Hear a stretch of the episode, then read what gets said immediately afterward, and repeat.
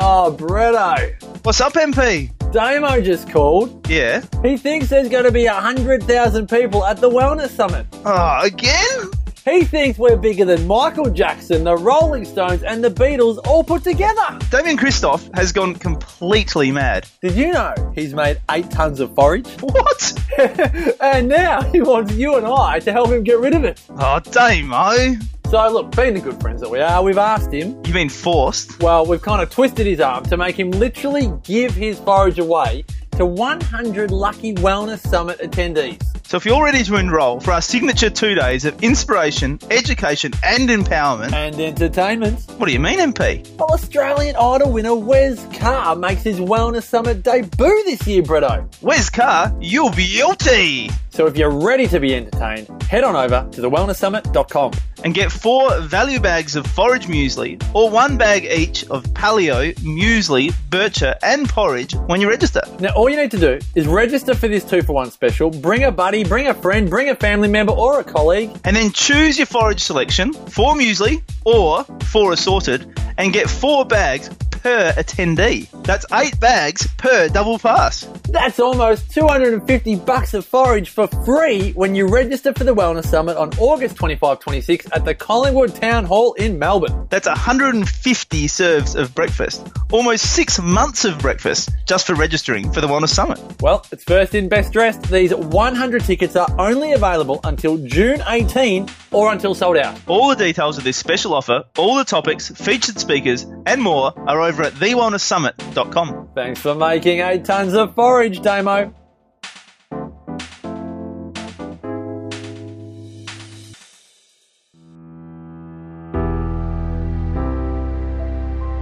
The Real Food Reel is proudly sponsored by Bare Blends.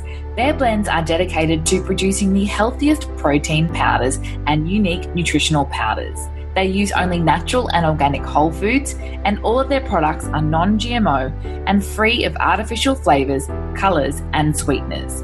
My personal new favorite is their vanilla and coconut plant protein. Visit bareblends.com.au to learn more and check out their gorgeous recipe inspo over on Instagram at bareblends. Welcome to the Real Food Reel. I'm Steph Lowe, the natural nutritionist. We're shaking things up on the podcast, and each week I am joined by our cast of experts, including Kirsty Worth, Phil Maffetone, Kale Brock, Ali McLean, Katie Petticini, and so many more leaders in the fields of real food, gut health, sports performance, holistic wellness, and optimizing your health, metabolism, and longevity. While you're tuning in to today's episode, would you take a screenshot of your smartphone and share it on social media with the hashtag RealFoodReel? I'd absolutely love to know that you're tuning in. And while you're there, why not share this episode with a friend who also needs to hear our information goldmines and aha moments? Sharing the show means we can continue our mission of simplifying nutrition and showing the world that health starts with what you choose to put on your plate. Without further ado, let's dive into this week's episode of The Real Food Reel. In today's episode of The Real Food Reel, we are joined by the wellness rockstar himself, Dr. Damian Kristof. In today's episode, Damian and I discuss the importance of brain and spinal health when it comes to optimal digestion and optimal gut health. We cover the forage poo chart, the sesame seed challenge, the impact of stress, and practical strategies to support your digestion while you travel. Yes, we're talking about poo today, team. So now's your time to hit pause if you happen to be tuning in while eating a meal. Hi, Damo, and welcome to the show. Oh, thank you, Steph. Hi, how are you? Very good. I'm very excited to introduce you to our listeners today um, as a now regular on the Real Food Reel. So we're honored to have you join us on the show, and I absolutely can't wait to share all your wisdom with our listeners today and beyond. Uh, thank you. It's it's an honour for me to be joining you, and on a regular basis with um, you know some pretty highly esteemed guests. You know, regulars that you've got Carl Broccoli on. You know, I'm, I'm excited to be alongside him and to be sharing the stage with you again. Is um, it's my privilege. So thank you, Steph. Thank you. It's awesome to be collaborating again. I knew it would happen sooner or later, so here we are. Just wanted to um, allow you some space to introduce yourself. I can't believe you've never been on the show, but here we are, and I'd love for you to introduce yourself to our audience and just set the scene for us today. Sure, sure.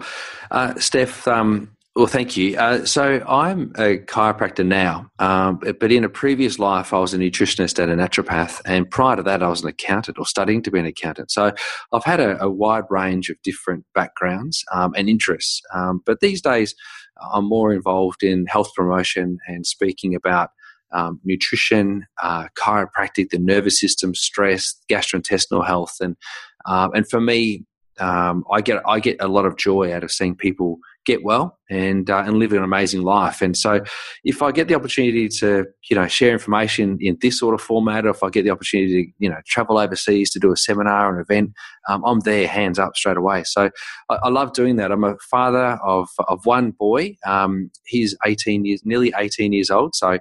Um, that's quite amazing doing year 12 um, married um, and, and super happy. I've got a little practice in Sandringham, just around the corner from you, actually, Steph, as you know. Um, and uh, and I work, I work with some amazing people. I've got a, a gr- um, incredible chiropractor. His name's Ian Northeast. I'm not sure if you've ever met him before. oh, he's pretty amazing. he's incredible. and uh, and Jess Norton, Dr. Jess Norton, she's uh, she's an incredible girl as well, amazing chiropractor. And so I work with her, and we've got a, a really fabulous little practice. And uh, we've been in in the in um, Sandringham now for 13 years and uh, continuing to service the, the neighbourhood. So I've got a really, you know, amazing life, uh, a really happy life. I'm, I'm, I'm pleased and very grateful for it. Yeah, sounds beautiful.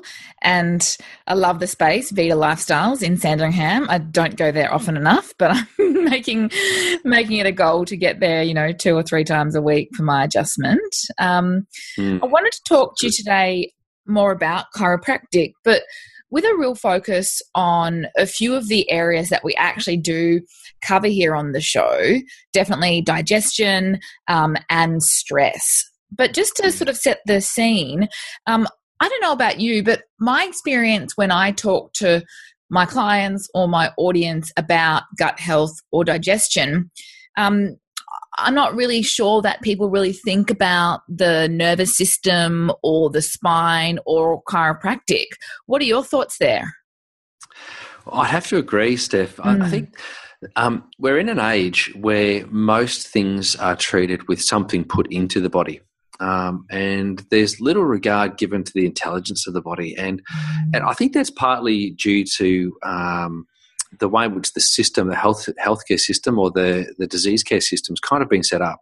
So many people, if they get sick, they uh, they don't necessarily back their body in to get well, uh, and so they'll they'll go and see a, a, practitioner of sorts, and as a result, then be prescribed some kind of um, intervention. That could be a medication, it could be pharmaceutical based, or herbal based, or vitamin based.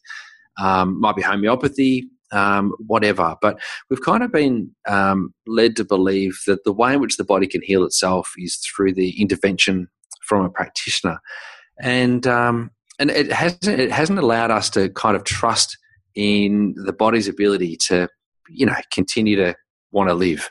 And, and, really, at the end of the day, the body's always fighting to ensure that you have an exceptional life and feel fantastic. You've just got to make sure that you give it everything it needs and ensure there's no interference and, and we've kind of lost that um, that wisdom, I suppose. And so, as a result, much of the philosophy of chiropractic um, has been lost, but also much of the science of chiropractic and the way in which it works has been ignored. Uh, and, and it kind of goes back to embryology.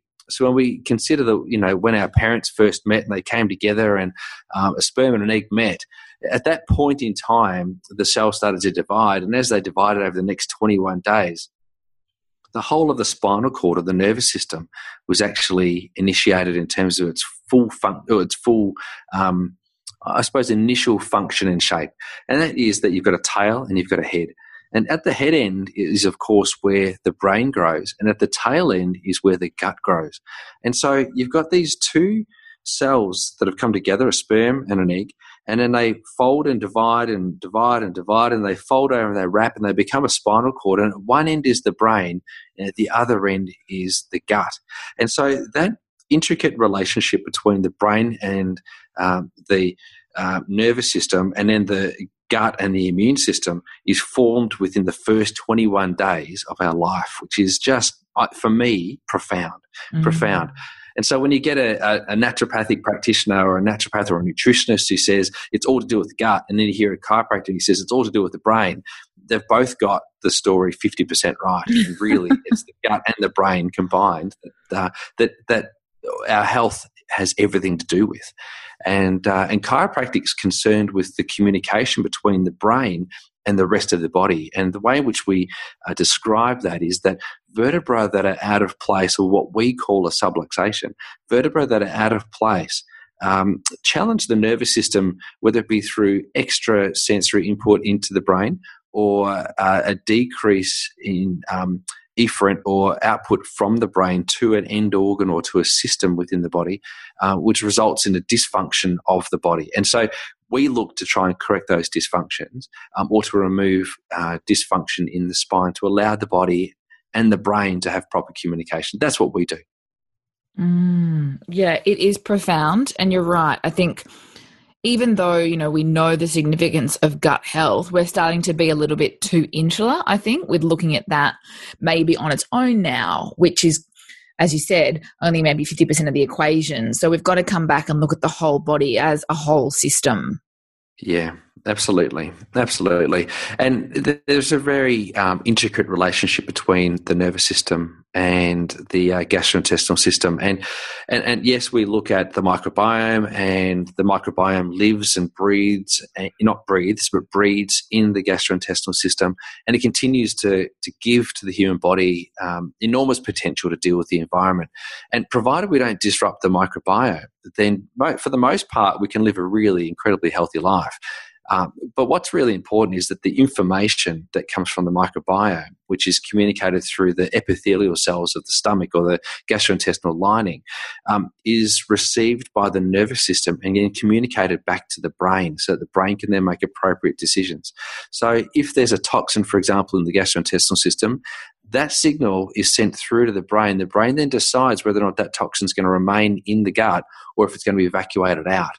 But also, if there's nutrients along the way that need to be absorbed, the brain decides whether or not those things are allowed in or if they're actually required. And so, at a cellular level, there's an intelligence that the cells will um, continue to function uh, even even in the absence of a nervous system. However, that's limited, and and and those cells will die if they don't have uh, proper communication from the brain. But the brain will continue to give to every single cell within the body some kind of information that tells it that it needs to continue to function in a particular way. And yes, there's a programmed component to each cell, which is driven by the DNA of the nucleus in every single cell, but the brain essentially monitors and governs the environment to which that cell actually lives in. And so you want to make sure that everything's working really well in that regard.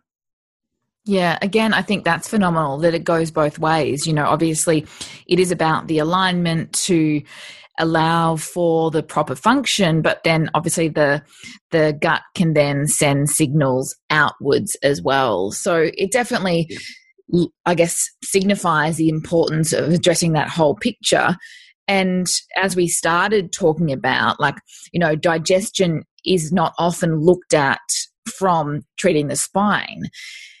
So obviously that's what you do and a part of what the treatment should be. But yeah. does it then benefit any kind of digestive challenge or GI dysfunction? Well, it's a really interesting thing because I, suppose from a specificity perspective, there's a real absence of research um, in around the uh, chiropractic adjustment and then um, the treatment of any kind of gastrointestinal dysfunction. Well, there is uh, quite a bit of research with pediatrics um, in around constipation and um, urinary incontinence um, through the day um, or even through the night, you know, where kids, you know, fail to be able to receive the signals and adequately behave accordingly. So if they're receiving a signal to to urinate, instead of making it to the bathroom, it's in their pants, or instead of um, wetting their bed, uh, they you know they're actually now waking up. But chiropractic, there is research to that indicates that chiropractic is particularly beneficial in that regard in a pediatric setting. Um, in a um, older older setting or an aged or an older population setting, there's an absence of of research there, and, and it's largely because most of the research that's done these days in a university setting is funded um, and there's a lot of money behind you know research these days. And the gold standard for research is the standard or the type of research that can't be reproduced in a chiropractic setting. You know our mm. understanding of the human body is that every single body is unique um, and individual. And as a result what might cause one person's constipation may not be the same cause for another person. And so to say that uh, chiropractic can help constipation in every single you know every single setting is probably false. And to say that uh, chiropractic can help um, diarrhea in every single situation is also probably false. And leaky gut and infl- inflammatory bowel disease or irritable bowel syndrome, all of those sorts of conditions. Um, to say that chiropractic can treat each of those is pro- is most certainly not true. However, the communication, and this is where it becomes very important, the communication from the gut to the brain is paramount to the gut healing. And so, if there's dysfunction in the spine at any level, and and it's at a level that's above the communication from the gut to the brain. In other words, if it's in, say, the upper lumbar spine or the thoracic spine or the cervical spine, if there's dys- dysfunction in those areas, then the information getting to the brain will be altered in terms of what needs to be getting there compared to what is actually getting there to the brain um, or from the brain to the gut. And so, it, from a chiropractic perspective, can we help with all of that? The answer is most probably yes. Mm. Um, but do we treat those sorts of things? The answer is we don't really treat disease um, because chiropractic's not concerned really with the treatment of disease, though it's beneficial and been shown over and over and over again, you know, beneficial for neck pain and back pain and um, and headache. But it, the effects of it appear to flow beyond um, what can be actually uh, reproduced in in research. At least the style, the type of research that's considered gold standard in Australia, uh, which is you know double blind placebo controlled. You know, it's very difficult to give a sham adjustment. Um, it's very difficult to find the same subluxation or the same dysfunction um, exactly the same in you know hundred people or a thousand people. Mm if that yeah. makes sense. Yeah, absolutely. That's really interesting. I hadn't thought of it from that angle, but of course it makes sense. Um, but it's about optimal function, right? So, whilst you're not maybe trying to completely resolve a situation, it's always going to be multifactorial in a human. It's definitely a huge part of supporting the process, and that communication from the brain is important for you know prevention of disease, but also obviously optimal health. Yeah, absolutely, absolutely. And it's there's there's not a day that goes by that we don't have somebody come into our practice who would comment on how good they're feeling now or what they've noticed um, in terms of the change in their body. Um, and we, it's not that we take credit for that at all. It's just that we understand that if we if we help the spine move better, people will function better, mm-hmm. and, and that's that's what we work with. Yeah, absolutely. I love that. So let's stay on the topic of digestion. I know okay. it's a topic that um, you do speak about, and you've designed your own very useful poop chart. So I wanted you to take us yeah. through this, if you will, and um, talk about some of the factors with regards to the gut and even the neural, you know, alignment or the communication between the brain with regards to pooping. Okay, that's a goodie. That's a goodie. Um, Bristol University must be nearly 20 years ago, I suppose, designed a stool chart. And uh, we thought, oh, yeah, that's pretty bland. Um, mm-hmm. Surely we can make poo look better than that. uh, and so we redesigned it. We called it the Forage uh, Poo Chart. And obviously, Steph, I've got, you know, the Forage Muesli Company. And um, and our whole focus has been on gastrointestinal health to make sure that people feel good. So we're FODMAP certified and gluten, you know, celiac disease or Celiac Society is so, of Australia um, certified, so gluten free. Um, and our and our primary focus there is to assemble, you know, beautiful foods. But we needed people to understand whether or not their gut was in fact healthy or not healthy. And one of the greatest ways to find out whether or not your gut is healthy or not healthy, in, in a really simple form, is to understand what your poo is telling you. And and really, if your poo uh, is good, then you're probably good. If your poo's bad, then you're probably not too healthy on the inside. So th- there's a scale of one through to seven. One being really, really dry um, and pebble-like. So, and and that's generally described as being small little pellets of poo that are difficult to move. Um, and are hard as rocks. And when they do come out, they splash when they hit the water. You know, I'm not sure if that's too much information, but no, that's not. kind of that's kind of what we we look for in a number one. Um, Ideally, things get softer and softer and softer until they get to say a number four, and then a number four is what we're considered to to be doing, which is ideal. And that's a good log. That's a, a complete log with uh, no undigested food found in the stool. Um, there's no hard lumpy bits. There's only one color going through, and um, and the reason why I say there's only one color going through because that means that your previous movement was completed. So some people will have two different colors coming through. So they'll have um, a color uh, of light brown, um, and they might have a color of dark brown. Um, and and so you've got at, at, diff- at one end it's light, at the other end it's dark. The dark brown um, could be the, the previous meal, and the light brown uh, might be the meal from a couple of you know meals ago.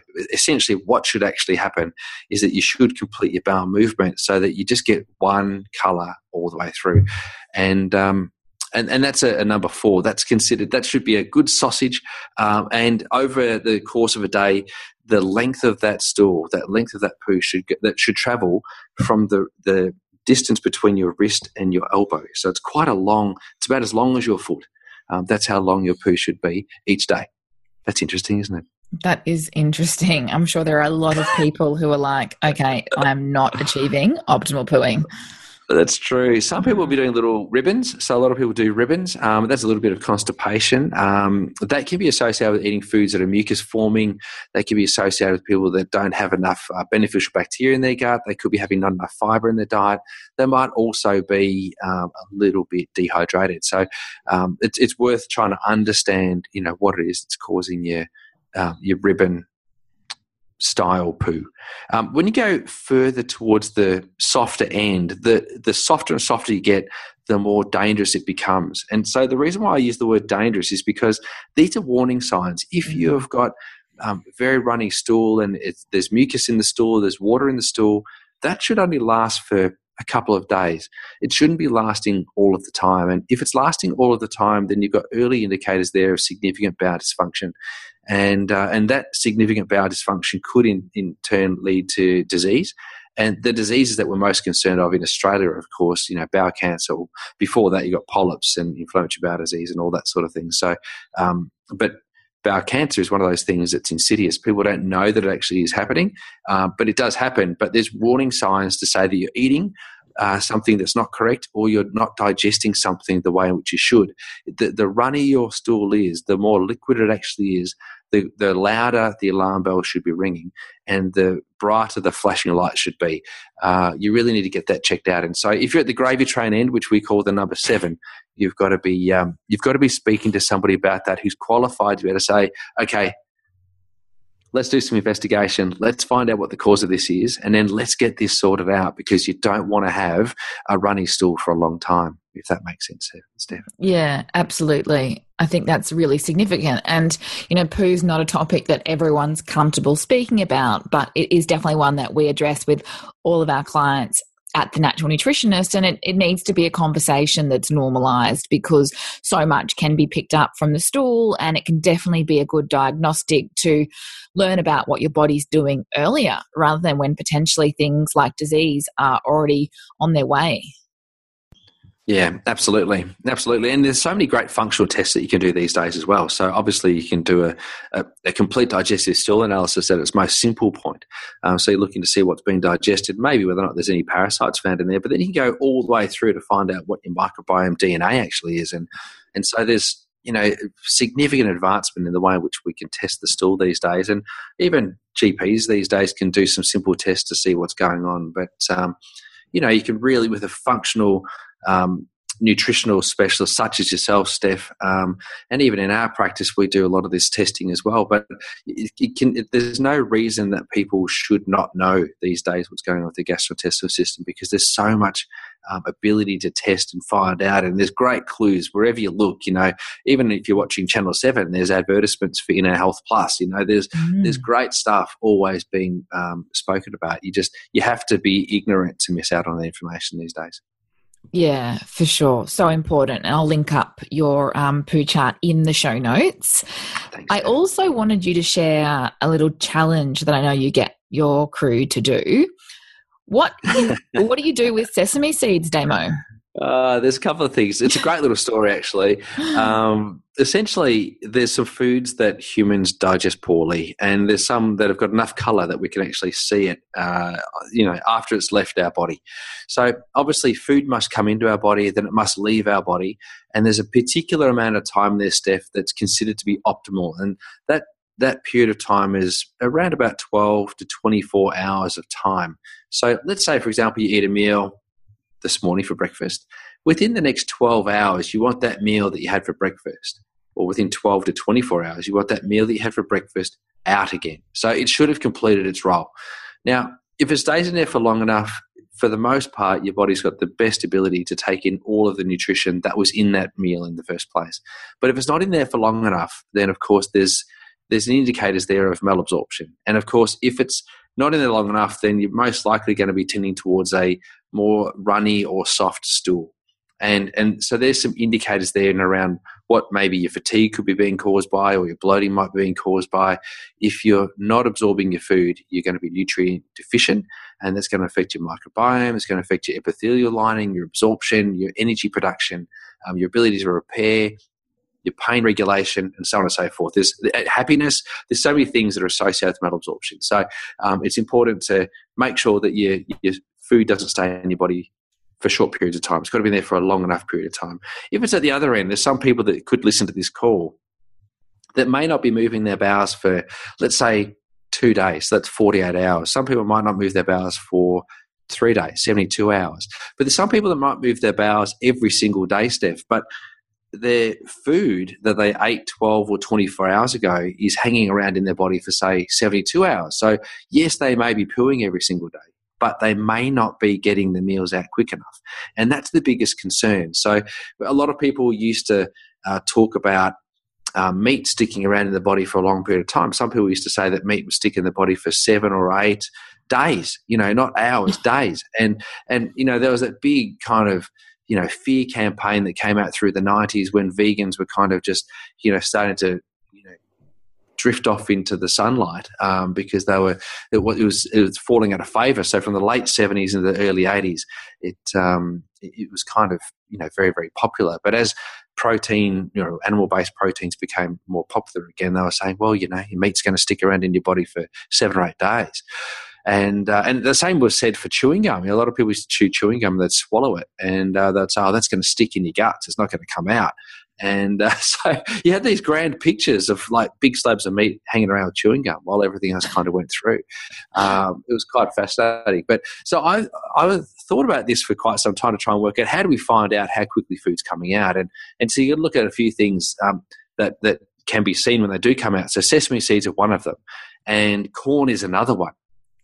Now, the thing with corn is it's interesting because a lot of people like to eat corn, um, they like to have it as a as a vegetable. But the reality is is that corn is a grain, mm. uh, and um, and it's quite rich in starch. Now, not that starch is a bad thing because we do need to have starch for our gastrointestinal system, and resistant starch is particularly important to help our microbiome grow and thrive and be really well. But um, there's not a lot of nutrition in the cellulose structure of the corn that we can access unless we've evolved through genetics um, along the lines of Mexicans and South Americans, which is where corn is traditionally grown and found. And, and similarly, you know, that would be the same for quinoa, and that'll be the same for rice, or that'll be the same for any other grain. Um, and in, in fact, some vegetables as well. There's some vegetables that many of us don't get the nutrition from because we haven't evolved to be able to digest those foods. But perhaps we can talk about that another time, Steph. Um, but essentially, corn and sesame seeds, for the most part, most people can't digest really well if they're not chewed. And so the thing that you do is you get a teaspoon or a dessert spoon of sesame seeds and corn and or corn, put it into a glass of water, and then you drink it. And, and what we should see is that within 12 to 24 hours, those seeds or corn will come out in the stool undigested. And so then you know how quickly your tra- or how quick your transit time is. And so mm. transit time is the relationship between the speed at which food goes into the mouth and out through the other end, the anus, and um, and that that's a great indicator and you, you should record that and from time to time challenge yourself and just see where that's at and steph as you know i've set up a hashtag for that so people mm. if they're into social media can actually get involved and and that's hashtag sesame seed challenge we don't need photos for that we're not we're not there for the photos we're not uh, being voyeuristic with that one we're uh, only looking for the number so let us know you know if you do do this 12 hours 13 hours 14.7, whatever it is, you know, whatever your time is, if it's 72 hours, don't be afraid. That basically means that you just need a little bit of assistance and, and you're listening to the right people to be able to help you out with that. Yeah, awesome. It's such a simple strategy. And I think I encourage everyone to look at their schedule and, and plan to do a sesame seed challenge very soon. And obviously, we're here to help if it's not that 12 or 24 hour transit time. So, so fascinating. Absolutely. I want to switch gears just a little, although very much on topic, and talk about stress. I know this is a big area of interest for you. Um, yeah. And so you can definitely talk about, you know, the seminar that you do run regularly.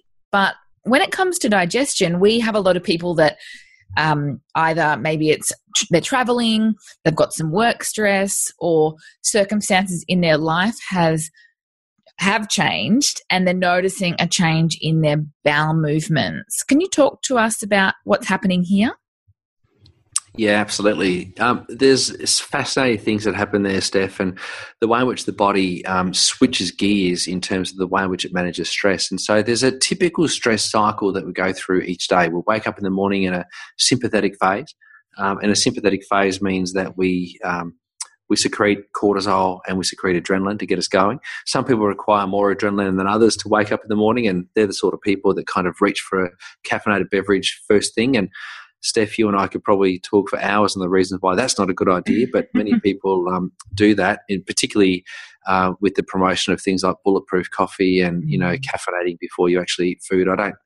I honestly don't think that's a super wise thing to do for the nervous system. It might be, you know, okay from an energy perspective, but it's not a great idea from a fueling perspective or a longevity perspective, in my opinion. But um, there's people that say other things. But um, essentially, when you wake up in the morning um, and you and you're in this sympathetic fight or flight state, I've just got to get my cat down. She's just jumped up right. it's okay. Help you down, Misty. Uh, if you're in a fight or flight state, which is where you should be, um, really what's going to happen is your bowels are going to open, they're going to empty. So, for the most part, most people move in the morning. Um, their bowels, and that's because their nervous system's firing up and getting going. Some people wake up and they just get going, but their nervous system's not really in a fight or a flight sort of stat, state. It's just kind of it's just kind of plateaued out and they don't need to move their bowels um, as a result and, and they require some kind of stimulation to get that going but when people are perpetually stressed um, let's say you know um, anxious or they're starting to become sleepless um, or they even they've got to the point where they're a little bit depressed um, their bowel function will change quite significantly based on how far away from the normal zone. The normal zone, let's say that's a midpoint.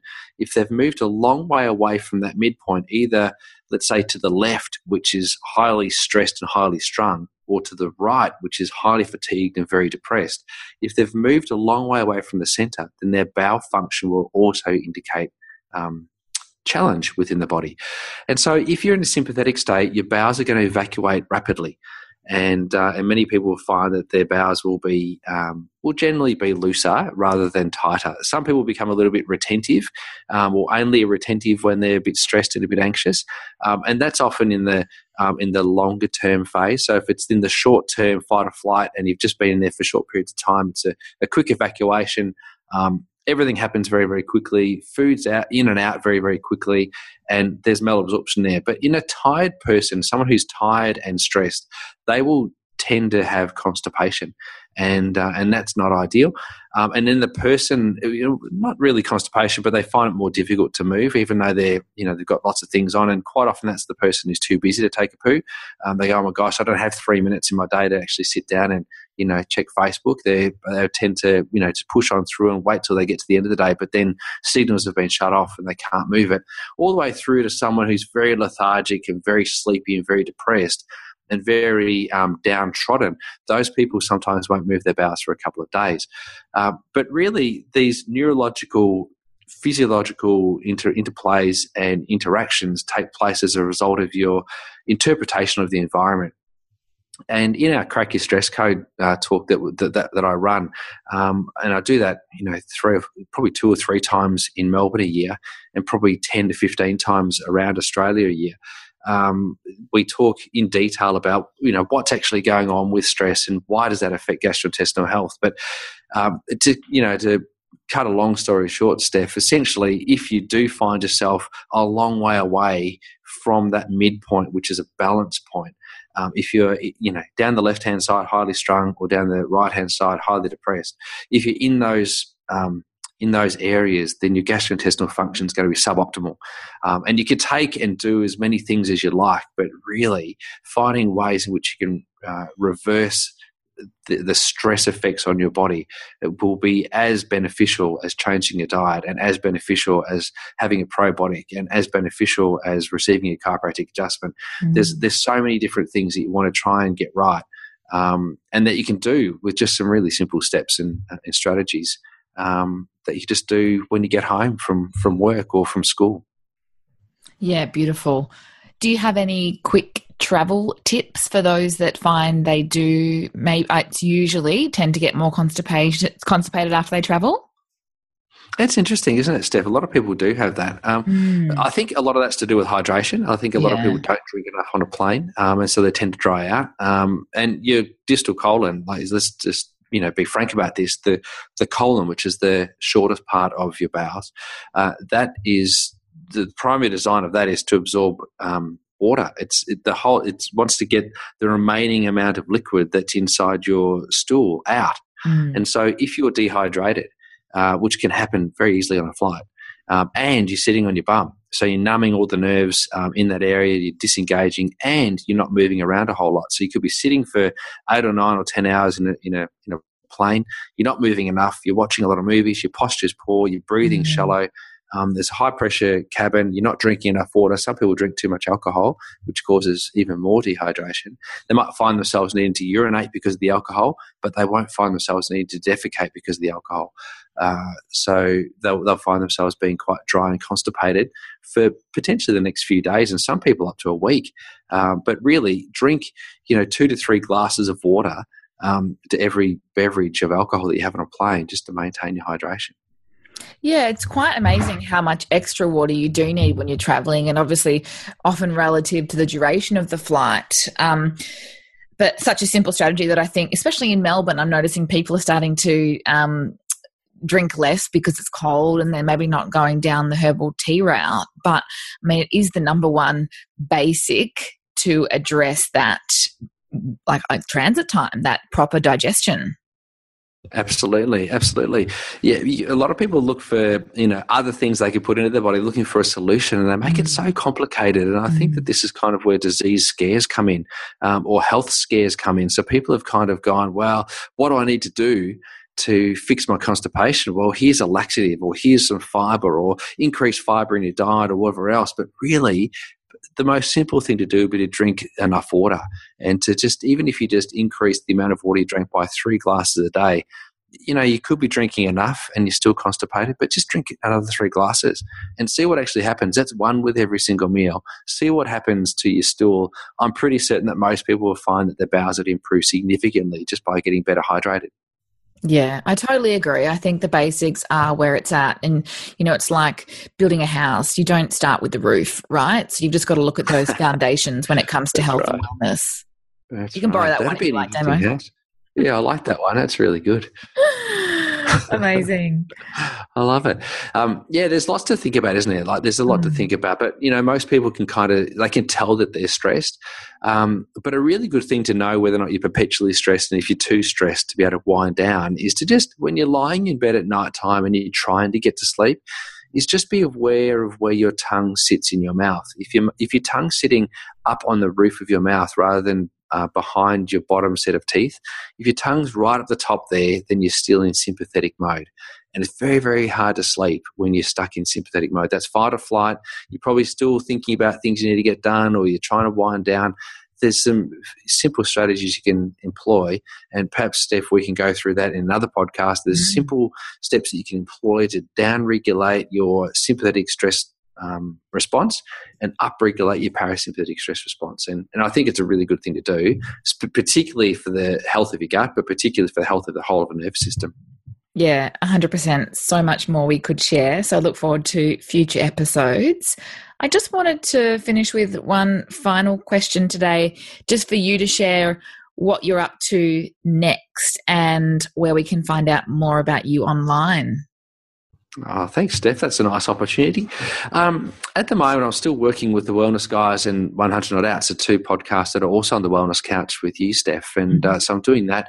I've still got my practice in Sandringham, and I love doing that. And Forage, of course, is um, is my labour of love. I, I, I love doing it. Um, it's one of those things that people think that you're you're about to buy a, a you know your own private jet because you've got some products in a supermarket, but uh, it's definitely not the case. Mm. Um, I do enjoy um, manufacturing a muesli product for people to maintain good health, but it's uh, it's definitely been challenging. But I'm still doing that, and that's that's a lot of fun. Um, we've got some really uh, exciting new products that are coming out. Um, which will be targeted towards gastrointestinal health and convenience. And so I can't wait to share those with you, Steph, when they come out. But um, hopefully within the next few months, I'll be able to share that information. And, um, and that should hopefully flip the food health world upside down. So I'm looking forward to that. Um, that's kind of what I'm doing. I'm, I'm off to New Zealand this weekend to go and talk for the Chiropractic Association over there in New Zealand um, to share with them some tips and strategies around communication for their patients. And, uh, and that's kind of what I'm doing. But I've, i do have one of the most exciting things coming up uh, in only six weeks' time. And I'm flying to Greece and I'm taking 20 people over to Greece with me um, to enjoy uh, an experience in longevity. And so there's these places called blue zones, which Steph, I know you've heard of.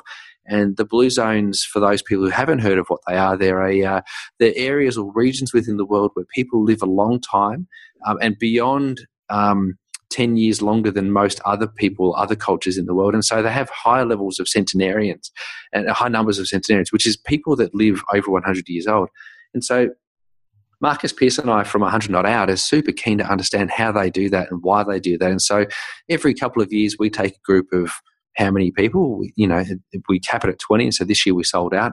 We take 20 people over to go and live with these people uh, for 10 days, nearly two weeks, to understand what it is they do in their lifestyle um, that affords them longevity. And uh, and to put this into perspective, we're going to an island where there's seven and a half thousand people that live on this island. Um, more than 25% of these people, um, uh, sorry, more than 10% of these people are um, over 100 years old already. So mm-hmm. there's more than 750 centenarians already. Uh, and in terms of 25% of these people um, are over 80.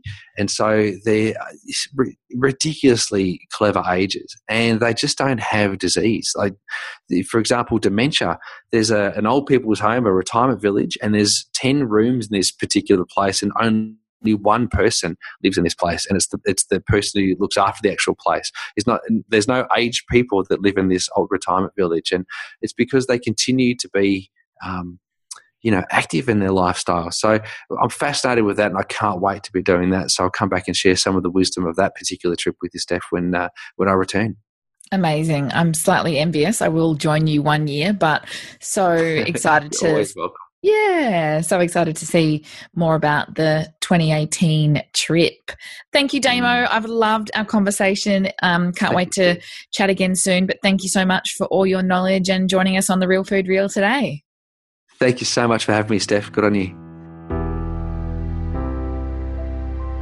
Thank you so much for listening, team. Make sure you dive into the show notes over at thenaturalnutritionist.com.au forward slash podcast. Now, before you go, can I ask you a favor?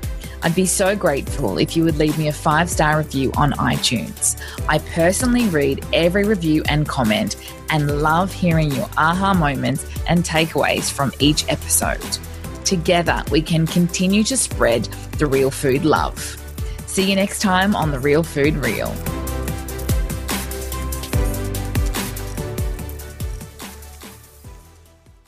This year, the Wellness Summit returns.